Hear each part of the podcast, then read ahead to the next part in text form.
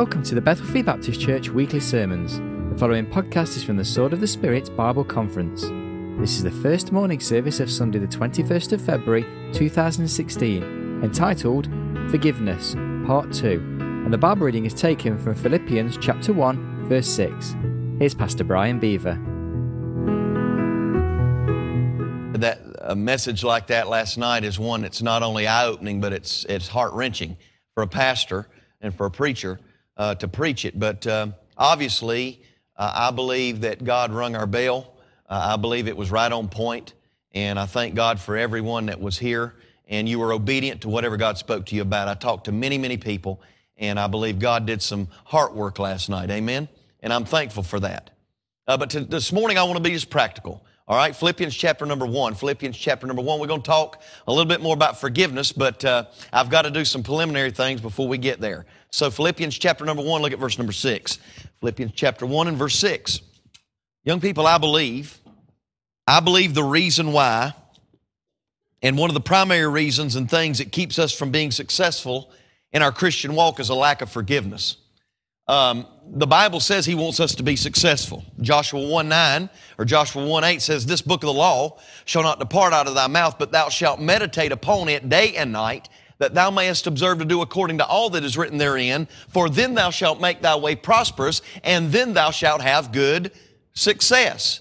Ladies and gentlemen, God wants you to be successful. But you can't be successful. You're going to be a victim and not a victor if you continue to hold on to your unforgiveness. So what you've got to do is you've got to do what Elsa does. Amen? And you got to let it go.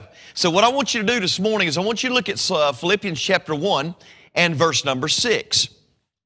Philippians chapter number 1 and verse 6. I really believe, Nathan, could you do me a favor? Could you go get me just a cup of water? Like the 20 minute cup, not the 50 minute cup, just a 20 minute cup, okay? Amen. And uh, he knows me. He knows I'm long winded. He prays I get asthma every time I preach. But uh, some of y'all got that, some of you didn't. But anyway, Philippians chapter number one and verse number six. I believe, listen to me now, I believe that everything in the Christian life is linked to the way you think. I really believe that.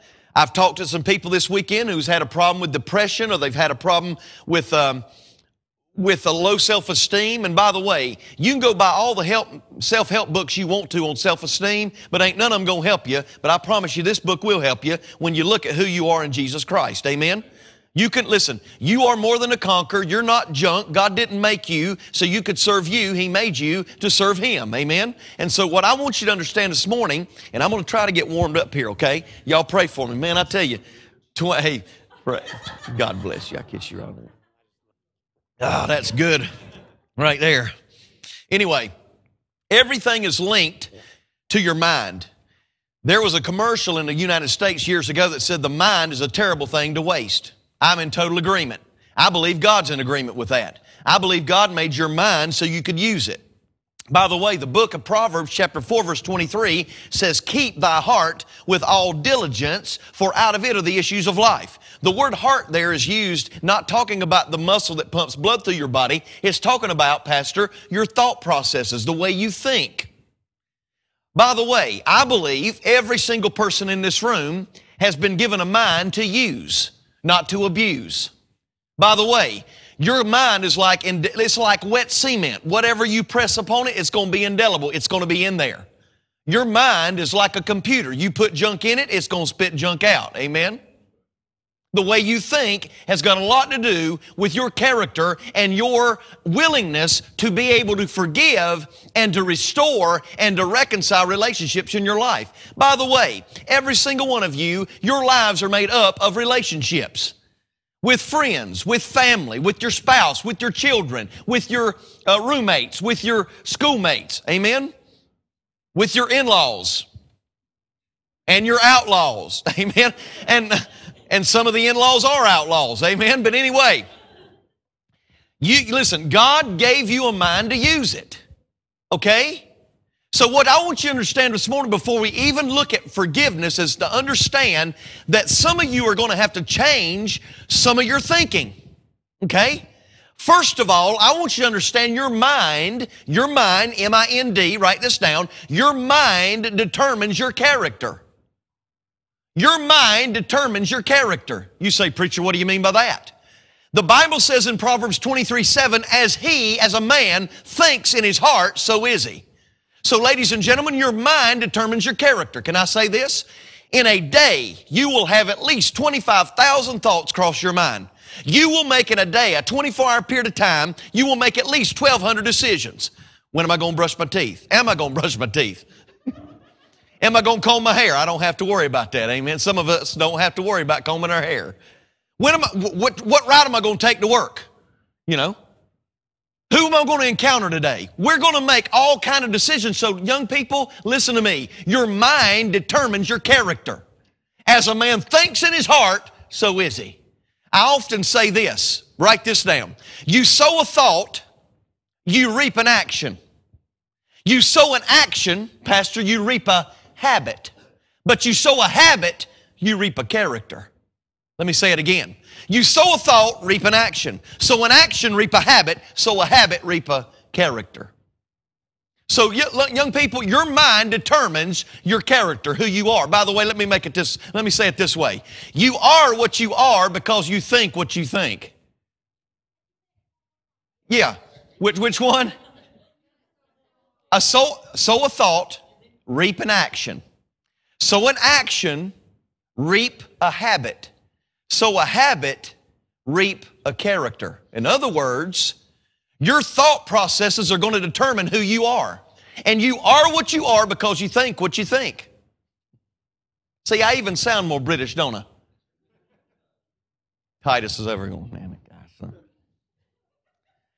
Anyway, listen.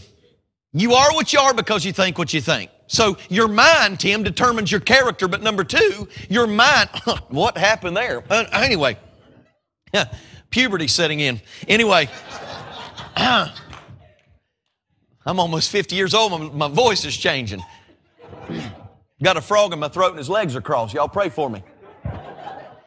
Anyway, you, your mind determines your character, but number two, your mind determines your conduct. Okay, you say, Preacher, what do you mean? Listen, Jesus made this statement in Matthew chapter 15. Joel, he said this. He said, as, listen, he said, what proceeds out of the mouth comes forth from the heart and it defiles a man. So let me say it again. Your mind not only determines your character, but number two, it determines your conduct. He said, For out of the heart proceed evil thoughts, adulteries, murders, fornications, false witness, thefts. Listen, he said everything, it's, listen, it's not what on the outside's defiling a man, it's what's already on the inside. See, you know what? Your greatest enemy is not from without. Your greatest enemy is from within. And by the way, some of you know what? Jesus said what proceeds out of the mouth. You know what we need to do? We need to be careful how we use our tongue and talk to people. Amen? The Bible says a soft answer turns away wrath, but grievous words stir up anger. A word fitly spoken is like apples of gold and pictures of silver. That's pretty special stuff. Young people, let no corrupt communication proceed out of your mouth, but that which is good to the use of edifying, that it may minister grace unto the hearers. There's people listening to you talk, and you know what? If you've put junk in, I promise you, junk's gonna come out.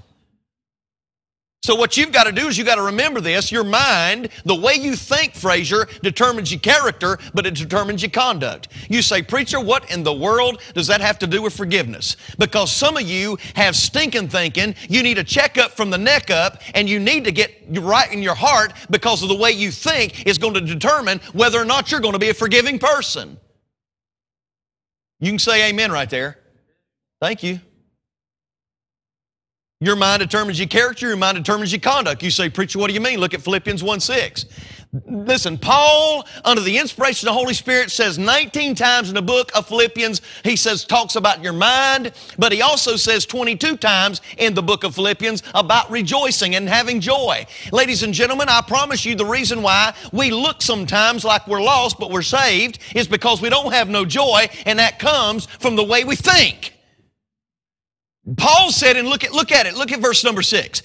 Being confident of this very thing, that he which hath begun a good work in you will perform it until the day of Jesus Christ. I can promise you on the authority of the Word of God this morning that God ain't done with you.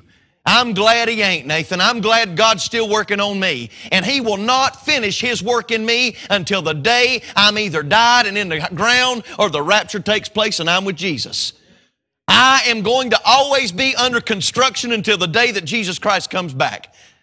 And by the way, those that think they're perfect, there's a lot of people that think they are. There's a, quite a few people in my church that think they are.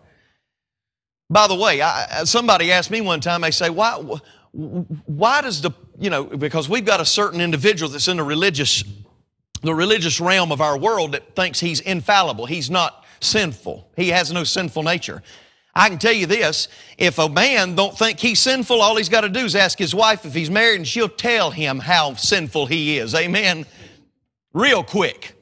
I got some men that's going, Amen. Amen. That's good, preacher.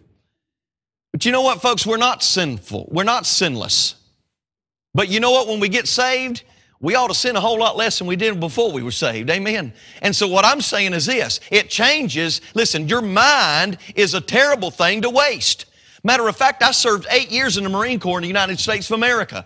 When I walked out of the barracks in where, where I served at Camp Lejeune, we had a sign over the doors, the portals, as we walked out into battle that made this statement. It had a man, had camo all over his face, and it made this statement. The warrior's greatest weapon, Pastor, is his mind. That's why if you ever watch Braveheart, you know, William Wallace said you got to use your wits. Amen. Now that wasn't Scottish. That wasn't Scottish, but but that, but that's as close as I can get. Amen. I'm just who I am. Amen. Pray, just pray for me. Please pray for me. But listen, Paul said this, if you're going to have a right thinking and you, listen, if your mind and the thinking in your life determines your character and it determines your conduct, number one, you need to have confident thinking. Verse 6 says, being confident of this very thing that he which hath begun a good work in you will perform it to the day of Jesus Christ. So you can have confident thinking. So, number two, look, look at chapter two. Very quick, I got to go quick. All right, listen. Chapter number two, look at verse one. If there be therefore any consolation in Christ, if any comfort of love, if any fellowship of the Spirit, if any bowels and mercies, he said, fulfill ye my joy that you be like minded having the same love, being of one, cord, one of heart and one accord. He said, Let nothing be done through strife or vainglory, but in lowliness of mind, let each esteem other better than themselves. Look not every man on his own thing, but every man also on the things of.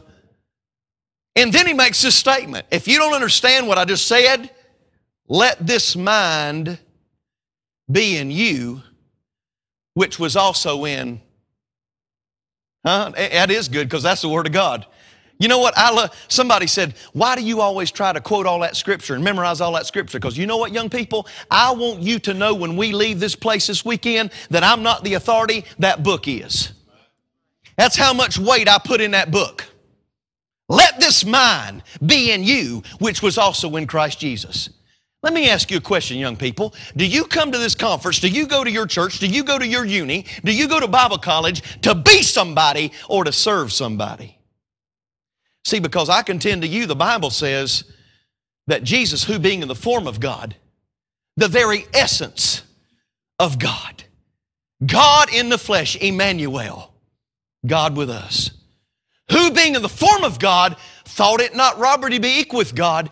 In other words, he didn't think his equality with God was something to hold on to, but laid it aside and came to earth and made himself of no reputation and took upon him the form of a servant. I love these people that say, you know what, I'm, I've got a guy in my church that says, I'm above. I'm above certain tasks because I've got a master's degree. I don't care how many letters you got after your name. I don't care if you got a DD, MD, BS, whatever it is. Amen. We know what BS stands for. Amen. I've got a Bachelor of Science. Well, I think it stands for something else, sir. I think you're full of BS. Amen? Yeah, I said it. Hey, by the way, I don't have a master's degree, but I do have a DD. I don't know, it's not a doctrine of divinity, but I've, you know what the DD stands for in my life? The devil's defeated. Amen? I've got a PhD. You know what that stands for? Past having doubt. My hope is built on nothing less than Jesus' blood and righteousness. I dare not trust the sweetest frame, but wholly lean on Jesus' name. Hey man, I have, I'm past having doubt in what God's done. Hey, He's brought me too far to leave me now. Amen. You've got to have confident thinking. But then He says you got to have conforming thinking. We talked the other morning about what conform means. It means to be shaped with or shaped after. You know what you need to conform your mind to, young people? Mom and dad, I don't care how old or how young you are. You need to conform your thinking to the mind of Jesus Christ and be a servant. Jesus, who was so high, knelt so low and washed the feet of his disciples. Who would deny him? And by the way, he was omniscient. He knew every bit of this. He washed their feet and knew just hours later they would deny him in the Garden of Gethsemane. They would doubt him. Thomas doubted. We got a lot of Thomases in this room today, I'm sure. Can God really do? You know what the words can God mean? Absolutely nothing. Because those words ought not ever come out of your mouth. You ought not ever say, Can God? You better say, God can. Let's do it. God can. Don't say can God, say God can. Don't tell God how big your problems are. Tell your problem how big God is. Amen?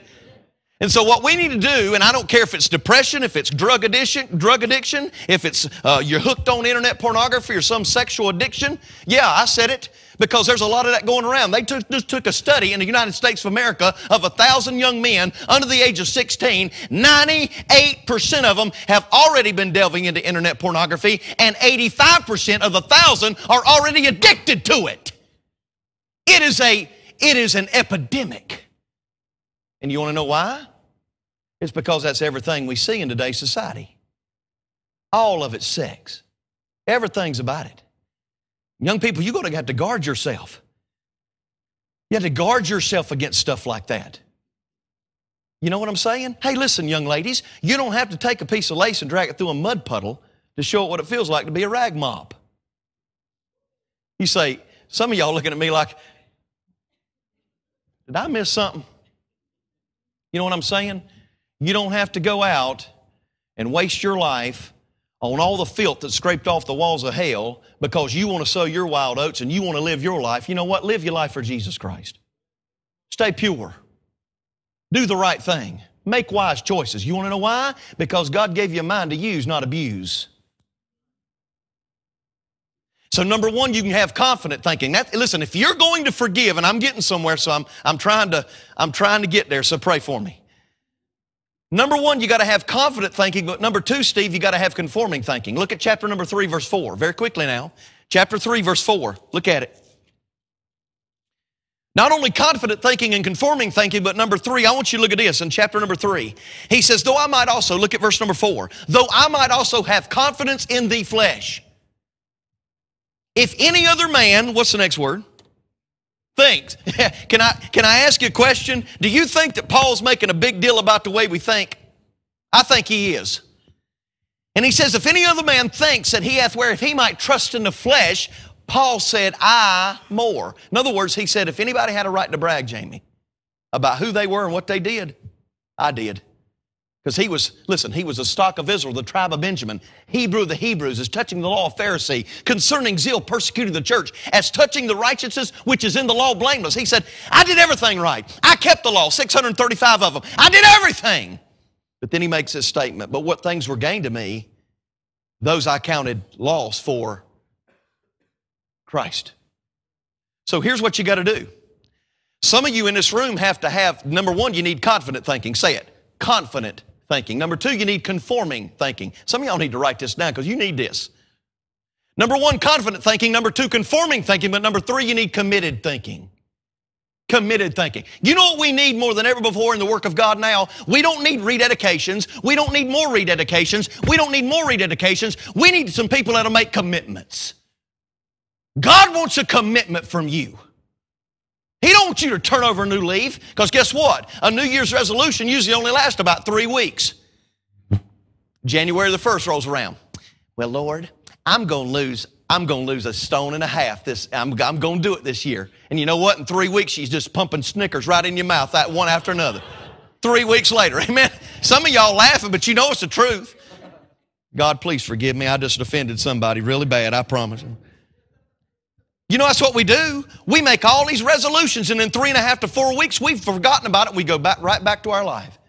Can I say something? I grew up on a farm. This ain't gonna make a whole lot of sense till I explain it. But I grew up on, on a farm, and we had chickens, we had hogs, we had cows. And you know what I noticed about the difference between a chicken and a hog? Now I'm just, I'm not trying, I'm not calling nobody a hog, but I am saying this.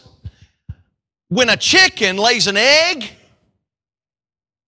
it don't die. Actually, it's kind of relieved. And it lays that egg and it just runs around the farm.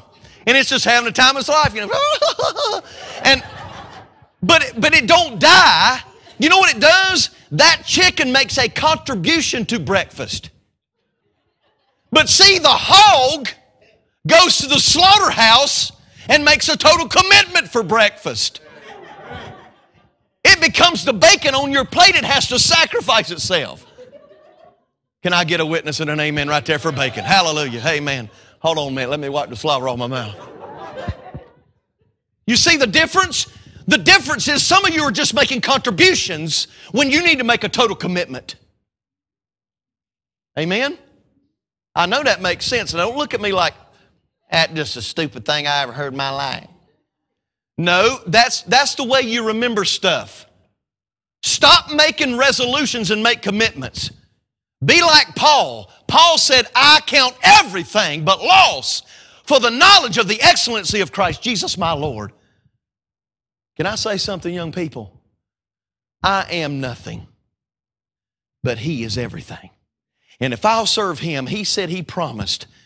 He said, No good thing will I withhold from them that walketh uprightly. He said, I'll always be with you. I'll never leave you nor forsake you. And preachers, let me tell you something. When everybody else forsakes you, when you think nobody else loves you, you remember what Paul said in a Mamertine prison in Rome. He said, everybody forsook me. At my last word, nobody stood with me. But then he cut it, and I believe it was like God took him by the face and said, Paul, why are you looking out there for friends? He said, I've been right here in this jail cell with you all the time. And Paul said, nevertheless, the Lord stood with me. Boy, I'm glad I've got a friend in Jesus. Because you know what he does? He gives me committed thinking. Because he wouldn't ask me to do something, Gareth, that he wouldn't give me the ability and the power and the grace to be able to do it. And he says, Let this mind be in you. Number one, you need confident thinking. Number two, you need conforming thinking. Number three, you need committed thinking. But number four, turn to chapter four and look at verse number one. Now, I'm getting ready to put the blinker on. We're going to take a right turn. Amen? Boop, just like that, okay? Look at chapter 4, verse 1. Therefore, my bre- what time am I going to need to be done, Pastor Larry? About 25 after? Okay. All right. I may make that. Amen. therefore, there, listen to this. Therefore, my brethren, dearly beloved, and long for my joy and crown. Do you know where Paul's at when he's writing this? Where's he at? He's in prison. Yeah. Paul's in a jail cell writing this, and you know what he says? Therefore, my brethren. Now, everything you've just read, everything that you've just gotten from the Word, he was writing from prison, and he makes a statement from a jail cell and says, Therefore, my brethren, beloved, dearly and long for my joy and crown, he makes his statement, and he says, So stand fast in the Lord, my dearly beloved. Now, I don't know what was going on in this church because it really doesn't give us any detail. But somewhere along the line, obviously because Paul had to mention it 22 times about joy, that somewhere along the line, something had stolen their joy. Because he's having to say rejoice here in verse 4, rejoice in the Lord always, and again I say rejoice. Why is he having to remind a church from prison about them having joy? That's kind of humorous, isn't it? Here's a man It'd be like a person that had cancer, right, and somebody had a hangnail saying, please, it's going to be okay. And this person's dying of a terminal illness and talking to somebody that's got a hangnail. That's the problem with us. We need to have a backbone. We need to be strong in the Lord in the power of His might. Amen? You know, the problem is we need some Daniels. You know what? When I come to a conference like this, I don't feel like a I don't feel like a Dan, I, I don't feel like a, a Daniel, a lion in a Daniel's den. I feel like a Daniel in a den of lions. Amen. Because y'all are strong. I, I, I really believe the reason why Daniel didn't get eaten that night in that lion's den because he was 50% grit and 50% backbone. He was too tough to eat. Amen. Ooh, I like that one. I, man, I need to write that down. That just came out. Let me write, let me write that down. You know what, folks? Let me tell you something. He says you're special. Listen, God wants you to be joyful, but the reason why, there's some reason here it said He wanted them to stand fast. And Fraser, there was something that happened in his church that was almost getting ready to make them quit. Let me, I want all of y'all to look at me right now. Was it, what is it in your life right now that's about to make you quit? Now, don't, you can try to fake out everybody. You can have everybody snookered and think that, oh, I'm so spiritual and I've got everything right. I've got all my T's crossed and my I's dotted. And everything's good in my life. But deep down inside, you're so depressed and you're so, listen, you're so humiliated and you feel about this big that you're about to quit on God. I'm glad God don't feel that way about us. I'm glad God's long suffering and merciful slow to anger, and of loving kindness. And repent sometimes even of the evil that needs to come on of us because of the consequences of sin. God loves you that much. Some of you in here, you say, I'm so broken that God can't use me. Hey, let me tell you something. If you're broken this morning, I said this at the outset of this meeting to the church, people at Bethel. Fixed people can't help broken people. Only broken people can help broken people. Amen? And let me encourage you to think about this. If you're broken and you got all kind of cracks in your life, that's the way God lets the light in and the light out. If you walk in the light, as He is in the light, you have fellowship one with another, and the blood of Jesus Christ, His Son, cleanses you from all sin. Think about that for a minute. Some of you in here, you know what? You say, I ain't much and I can't do this and I can't do that and God couldn't forgive me for what I did and Lord, I just feel so unusable. And you know, that's exactly probably the reason why God will use you because you hadn't got to that place where you go, wow, look at me. Look at the next verse. And I want you to, I want you to listen to this because this is what really gets me. Verse number two says, I beseech you, Euodias, and I beseech Syntyche, that they be of the same mind in the Lord. Now, I know a lot of times when I preach, I'll say Steve or Frazier or, you know, I'll, I'll mention names because I want you to pay attention. That's the way I keep you on edge of your seat because, see, you don't want to be asleep when I say, hey, Jamie. You know, you go, hey. I was preaching in my church years ago and we had two twin brothers and one of them had sleep apnea. And uh, they would sit in the back and they were real practical jokers. I mean, they were real cheeky with one another and they were sitting in the back. And I remember I was preaching one morning, and it, I'd, I'd, I'd already been preaching about 20 minutes.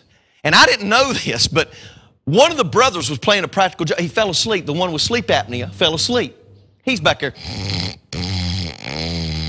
And well, you can't hear that from where I was at, but he was back there sleeping. And his brother punched him in the side and said, Hey, the pastor pray, called on you to pray.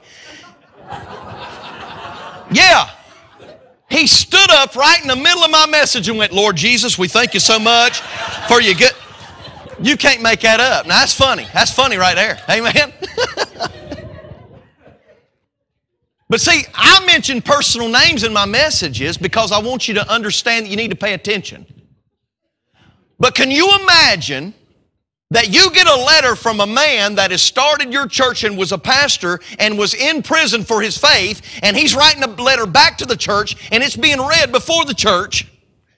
On a scroll, and they're reading it, and you imagine that everybody, I mean, that'd be like if Pastor Larry got put in prison and you got a letter back from him, guys, and, and, and, he, and you're reading this letter that he wrote in prison, and man, we'd be wiping the tears away from our eyes, and we'd going, I miss Pastor, and I hope he gets out. And all of a sudden, in this letter, Paul mentions two women by name.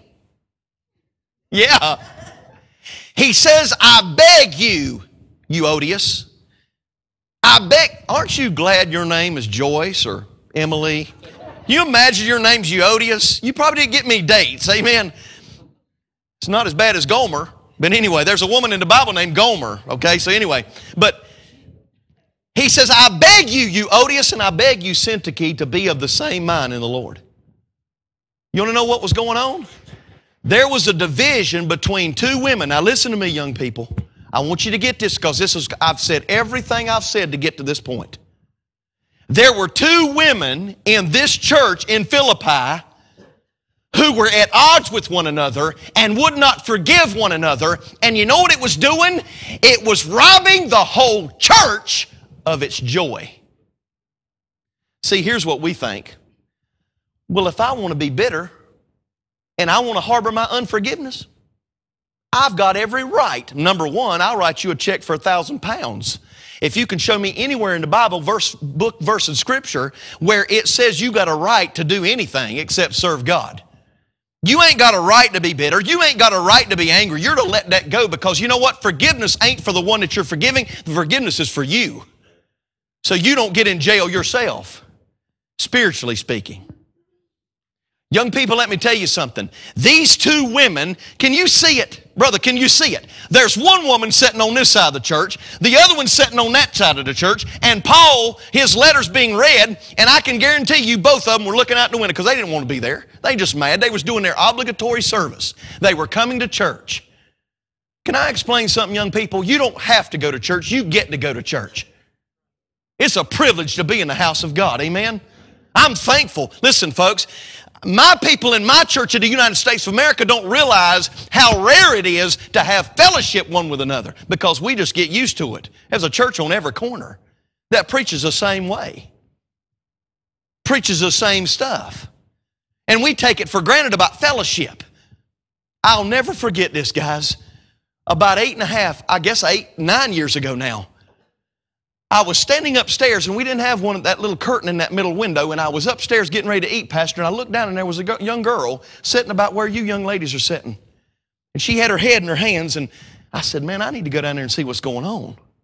I came down and I sat beside her. I said, young lady, what's, what's wrong? She said, I got saved about a year ago. My mom and dad's lost. All my brothers and sisters are lost. I don't have a Christian friend at uni. And she said, I'm afraid I'm afraid if I don't get somebody to come alongside of me and give me some encouragement, I'm going to quit. And I'm scared. You know what? You'd never hear a, you'd never hear a teenager in the United States of America ever say that. And I speak that to my shame about my nation. Because we're so accustomed to being around God's people. Don't ever take it for granted that you get to come to God's house and be with God's people. Let me tell you something. This letter's being read. This lady's looking out the window that way. This lady's looking out the window that way. And they are at odds with one another. There's a spirit of unforgiveness. It doesn't say in the scripture what they were at odds about, but that don't matter. The problem was they wouldn't forgive one another. And it affected the whole body of Christ. Let me explain something. You know what the Bible says? Looking diligently. Hebrews chapter 12, verse 15. Write this verse down. Look it up and read it. Looking diligently, lest any man fail of the grace of God, lest any root of bitterness springing up trouble you, and thereby many be defiled. You know what that verse is saying, brother? That if you hold on to your unforgiveness and your bitterness, it's not going to just affect you, it's going to affect the whole company of the people you're around. I was up at Tabernacle in Morganton back when I was 93. Had a young lady named Julie, it was in our youth group. I'll never forget this. It was Sunday school. Sunday school hour. I'd gotten done giving a little lesson, and at the end of it, she raised her hand and said, Preacher, can I say something? Well, you know what? You got to be careful when you give somebody a platform to speak. I, you don't know what they're going to say, but I said, All right, come on up here. And she got up, she spoke to us, and she said, Everybody in this room, she said this. She said, Everybody in this room knows I'm bitter. You know what? I was standing at the back, and when she said that, all of them went. and, you know what? Here's the thing the person that's bitter and unforgiving is always the last one to ever admit it but everybody else knows they are. You know, it's like, man, don't go around her. Whew, man, she's hot. I mean, not hot like hot, hot. She is, she's mad hot. Amen. Stop it.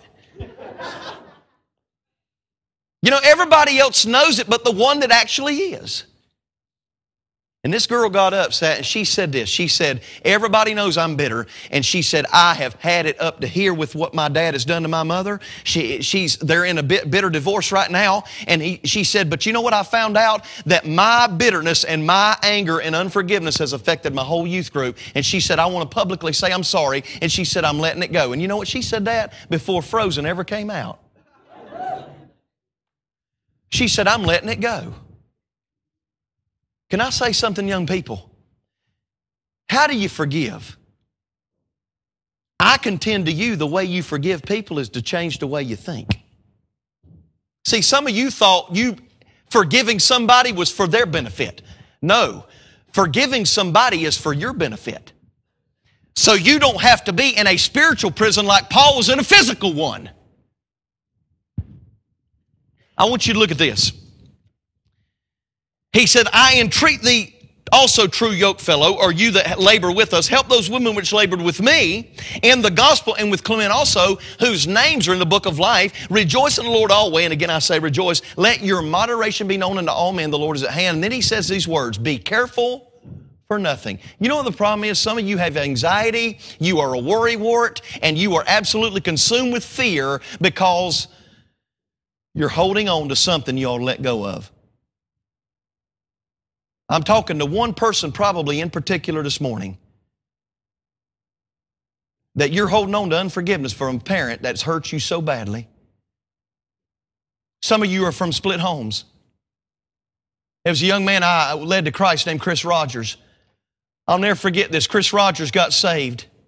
About three weeks after he got saved, he called me and said, You know what, Pastor, I'm going to do something I should have done years ago, but I didn't know the principle that you taught me in the scripture. And he said, I'm going to my dad, my biological father, who was a molester, who was a pedophile, who was addicted to pornography, who beat me and put, I, he said he literally used to put his, the iron on the back of my calves while I was playing my PlayStation. He said he would go down the hall and take a cigarette tip and he'd put it out on my arm and he'd burn his arm. He'd scrape all the, all the scraps from all the other kids off onto, because he was the youngest, off onto one plate and say, There, Chris, here's your dinner. Treated him like a dog.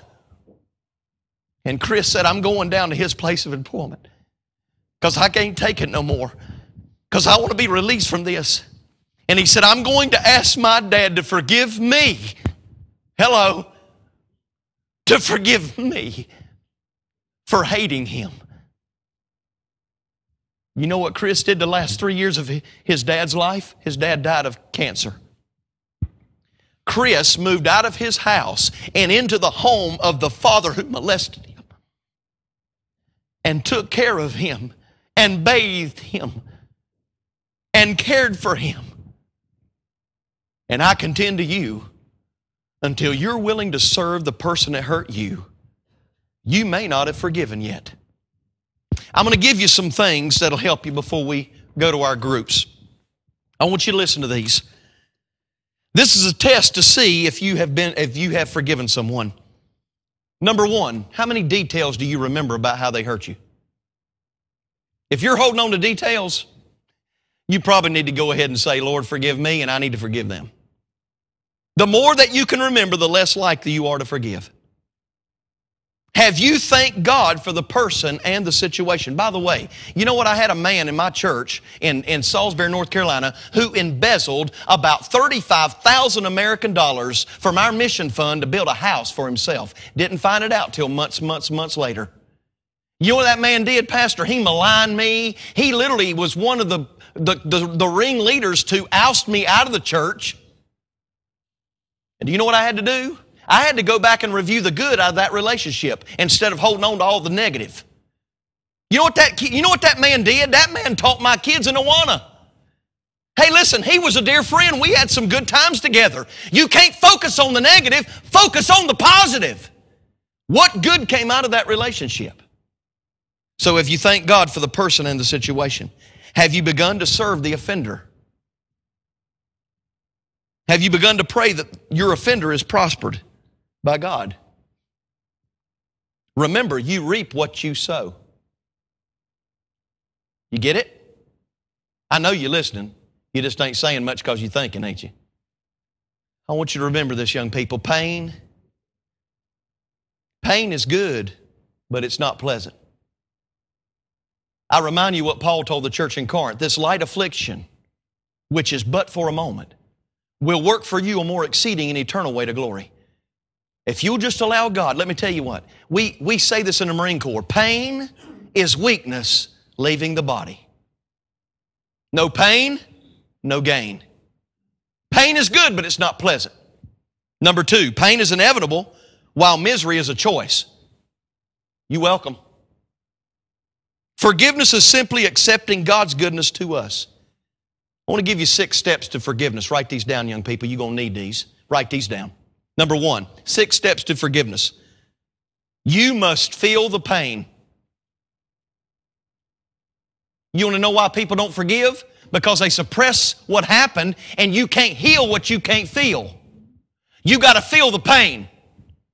Number two, separate the pain from the person or the issue.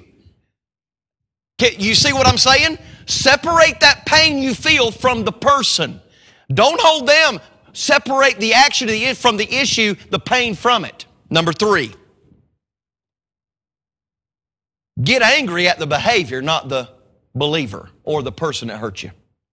Number four, release to God. Let it go. Amen. Release to God the offender and the pain.